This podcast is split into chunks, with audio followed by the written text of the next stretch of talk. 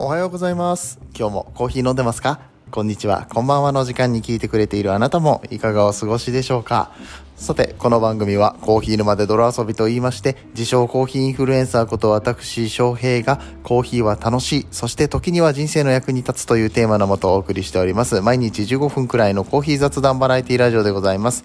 皆さんの今日のコーヒーがいつもよりちょっと美味しく感じてもらえたら嬉しいなと思って配信をしております。ぜひともお好きなお飲み物片手に最後までお付き合いいただけると幸いです。はい、えー、本日は10日ですね。はい、えー、3月の10日。3月の10日、木曜日、木曜日ですね。えっと、今日は僕の給料日ですね。はい。今日は何の日？なんと、今日は僕の給料日なんですって言ってね、あの別に何もおごってあげるとかね、あのプレゼント企画とかするわけでもないのね、言うもんでもないですけど。はい、えー今日もね、絶賛寝起きの声で放送させていただいております。声量が足りない。えー声量足りないし、なんか変な、やっぱりなんかこう、寝起き独特のへばりついたような感じの声になってますけれどもね、あの、すいません、聞きにくかったら。えー今日はね、ちょっと、オープニングトーク一つね、また、ちょっと待って、鼻水がやばい。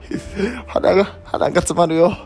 あーね、そう、これもあるのよね。花粉症。花粉症も辛い。ね、えーっと、オープニングトーク。昨日お話しした話で、うん、蒸気でアイマスク的なやつ、レンジでチンができる蒸気でアイマスク的なやつがね、えーめっちゃいいよっていう話しました。目の疲れすごく取れるし、えーパソコンのお仕事とかね、まあスマホとかでもいいですよ。長時間こう画面見た後とか、えーそういう時にも使えるし、夜寝る前とかに使うと、こう、すっと眠りに入ることができたりとかしてめっちゃおすすめですみたいな話をしたんですけどね、秘宝です。なんと、犬に食い破られました。犬ちゃんなんでなんでな犬ちゃん？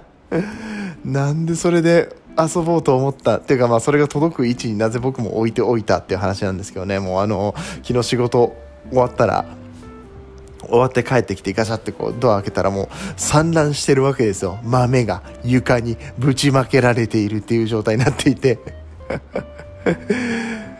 今日の夜もこれやって寝ようと思ったのにって。ああ本当つらい。本当に。僕の癒しだったのにって思ってさ。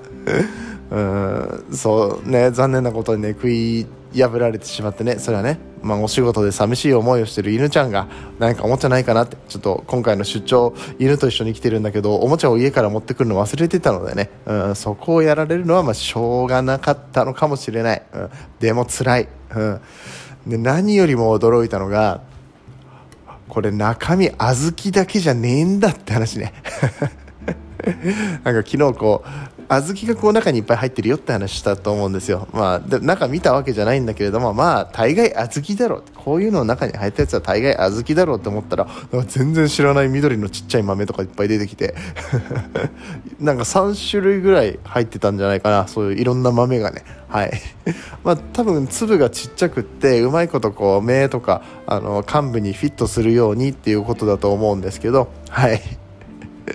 あ小豆だけじゃねえんだってね、ええまあ、それが昨日一番の発見でしたかね どんな人生歩んどるん一番の発見が小豆だけじゃねえんだっていうところね蒸気でアイマスクの蒸気でアイマスクって名前じゃなかったと思うけどね、えー、そのアイマスクの中身が小豆じゃなかったっていうことねえー本当に役に立たないオープニングトークですね。あの、コーヒーの話をしなきゃいけない。コーヒーの番組ですからね。はい。あ、そうそう、あの、コーヒー豆は入ってませんでした。コーヒー豆はその中には入っていませんでしたよ。えーあの、ね、やっぱり粒が大きいからでしょうね、きっとね。あ、エチオピアの豆だったらね、もしかしたらワンチャンこう、あの、粒がちっちゃいんでね、中に入れれたかもしれないんですけど。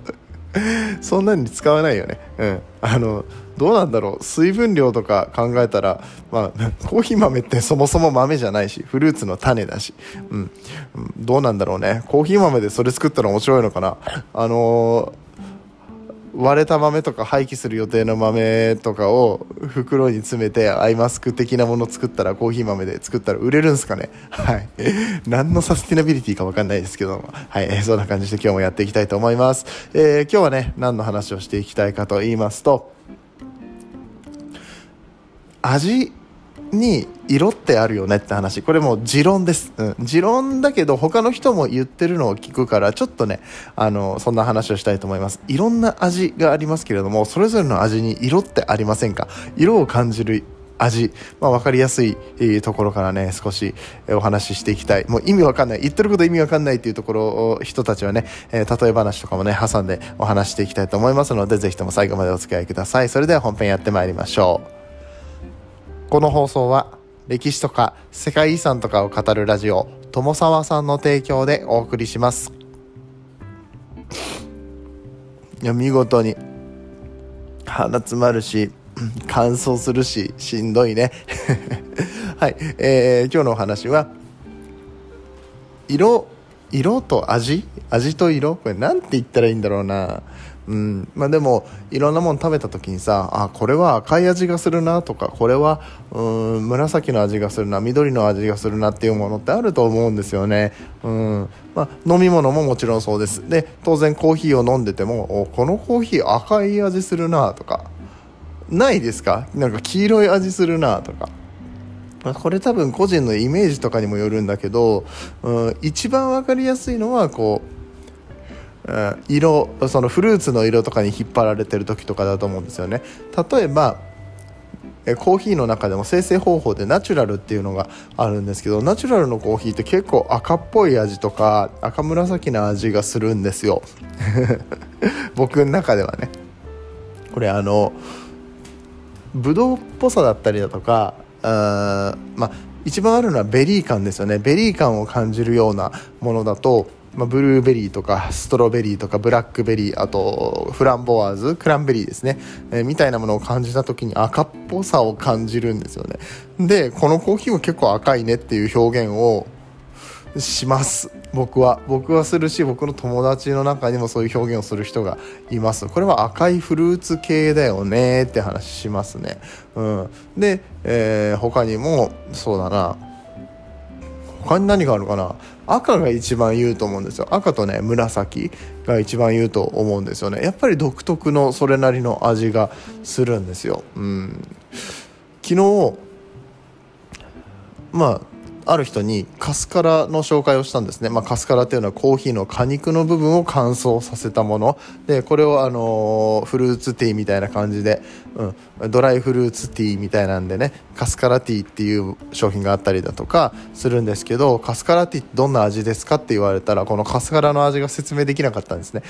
難しいなと思って、うん、アセロラっぽいっていう人もいるけどでもアセロラみたいにきつい感じじゃないんですよね。そんなにめちゃくちゃ酸っぱくないし、うん、かといって他の何かで形容できる味でもないなって。でコーヒーはあコーヒーはじゃない。カスカラはそのコーヒーの果肉ですよって言ってもコーヒーとはまた味全然違うわけじゃないですか。コーヒーっぽいんですか？苦いんですかって言われたらいや苦味は全然ないですよ。もう本当にフルーティーな感じで甘みもあってじゃあどんな味に似てますか？うーん。似てる味かって。カスカラ以外も言いにくいなって。あとはそうだな。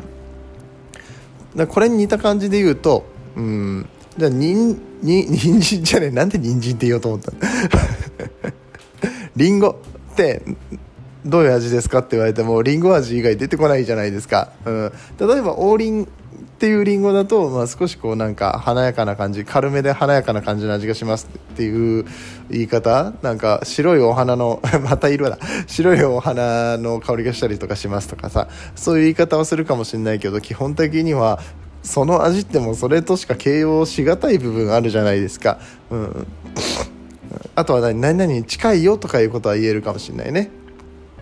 うん。わかります？言いたいこと。めっちゃ鼻詰まって喋りにくいわ。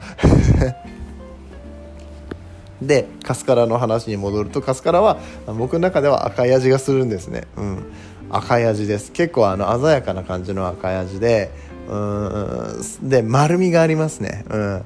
とろっと丸みがあるようなうんフィーリングがあります。これは多分種類にもよるカスカラの種類とかにもよるんだけどうんやっぱりこうナチュラル製法的な うん、ナチュラル製法のコーヒーと同じようなニュアンスっていうのは感じるし、まあ、当然ね似たようなものですから、うん、そこにその味は感じる発酵感的なものも若干感じるし、えー、あとなんだろうななんて言ったらみんなにこのカスカラの味が分かるだろうなって思った時に僕はどうもこの赤い味っていうのがみんな分かってくれれば一番説明しやすいんじゃないかって思って、うん、そう。うん。なんかねコーヒーっぽいニュアンスもねなくはないんですよね、うん、コーヒーの実ですからね。何たってコーヒーの実ですから。これは僕の先入観かもしれないし実際にそういう成分が入ってるのかもしれないんだけどなんかねコーヒーっぽい丸みを感じるんですよね。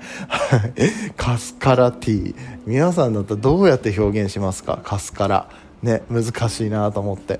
でまあさっき言ったみたいに他にもねコーヒーにはいろんな味があるんですよ。シトラスっぽい感じの味がするものとかだとやっぱりオレンジとか黄色の酸味っていうのはあるんです。これはあのクエン酸由来の酸味を感じるものに関しては特にそういう風に言えるのかなって思ってます。鮮やかな黄色ですね、まあ、クエン酸といったらやっぱりレモンのイメージが自分の頭の中で強いからそこに連想されるのかなと思うんだけど黒いコーヒーを飲んでるにもかかわらず、まあ、黒とかちょっと茶色っぽいですかね。朝入りだと、うん、それでもやっぱりあの黄色を連想しますね、うん、で今黒とか茶色とか言ったけどやっぱり朝入りのコーヒーって茶色い味がするんですよ。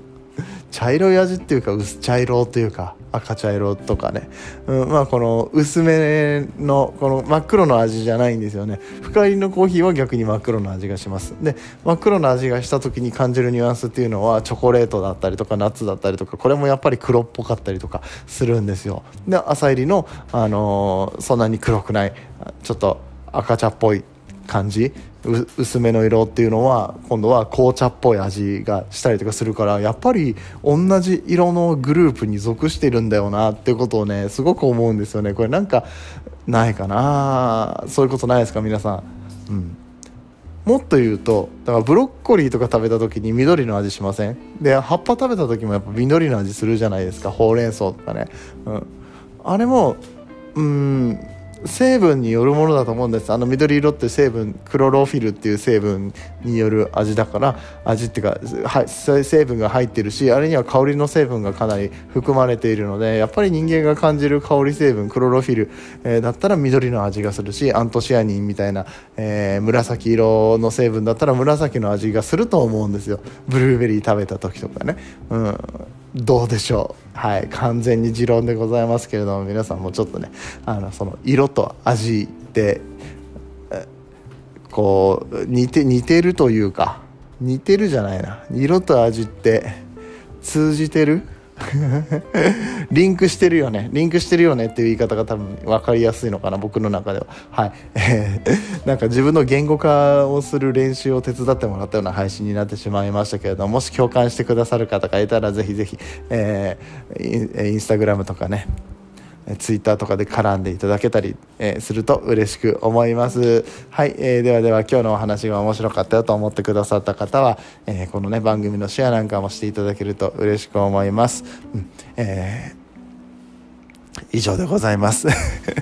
喋ってる間にもうちょっと声元気になるかなって思ったけど、そこまでじゃなかったですね。そしてやっぱり相変わらず鼻が詰まってますね。えー、花粉症、まだまだ厳しい季節っていうか、なんかだんだんひどくなってる気がしますけれども、えー、皆様お体ご自愛ください。えー、私、翔平はまた明日も、えこの番組を放送しておりますので、ぜひともね、フォローなんかしていただいて、フォローしてない方はね、フォローしていただいて、えもうフォローしてるよって方はありがとうございます。え過去には500回以上の配信もございますので、そちらも、え合わせてお聞きいただけたら幸いです。それではまた明日お会いいたしましょう。お相手はコーヒー沼の翔平でした。次はどの声と繋がりますか？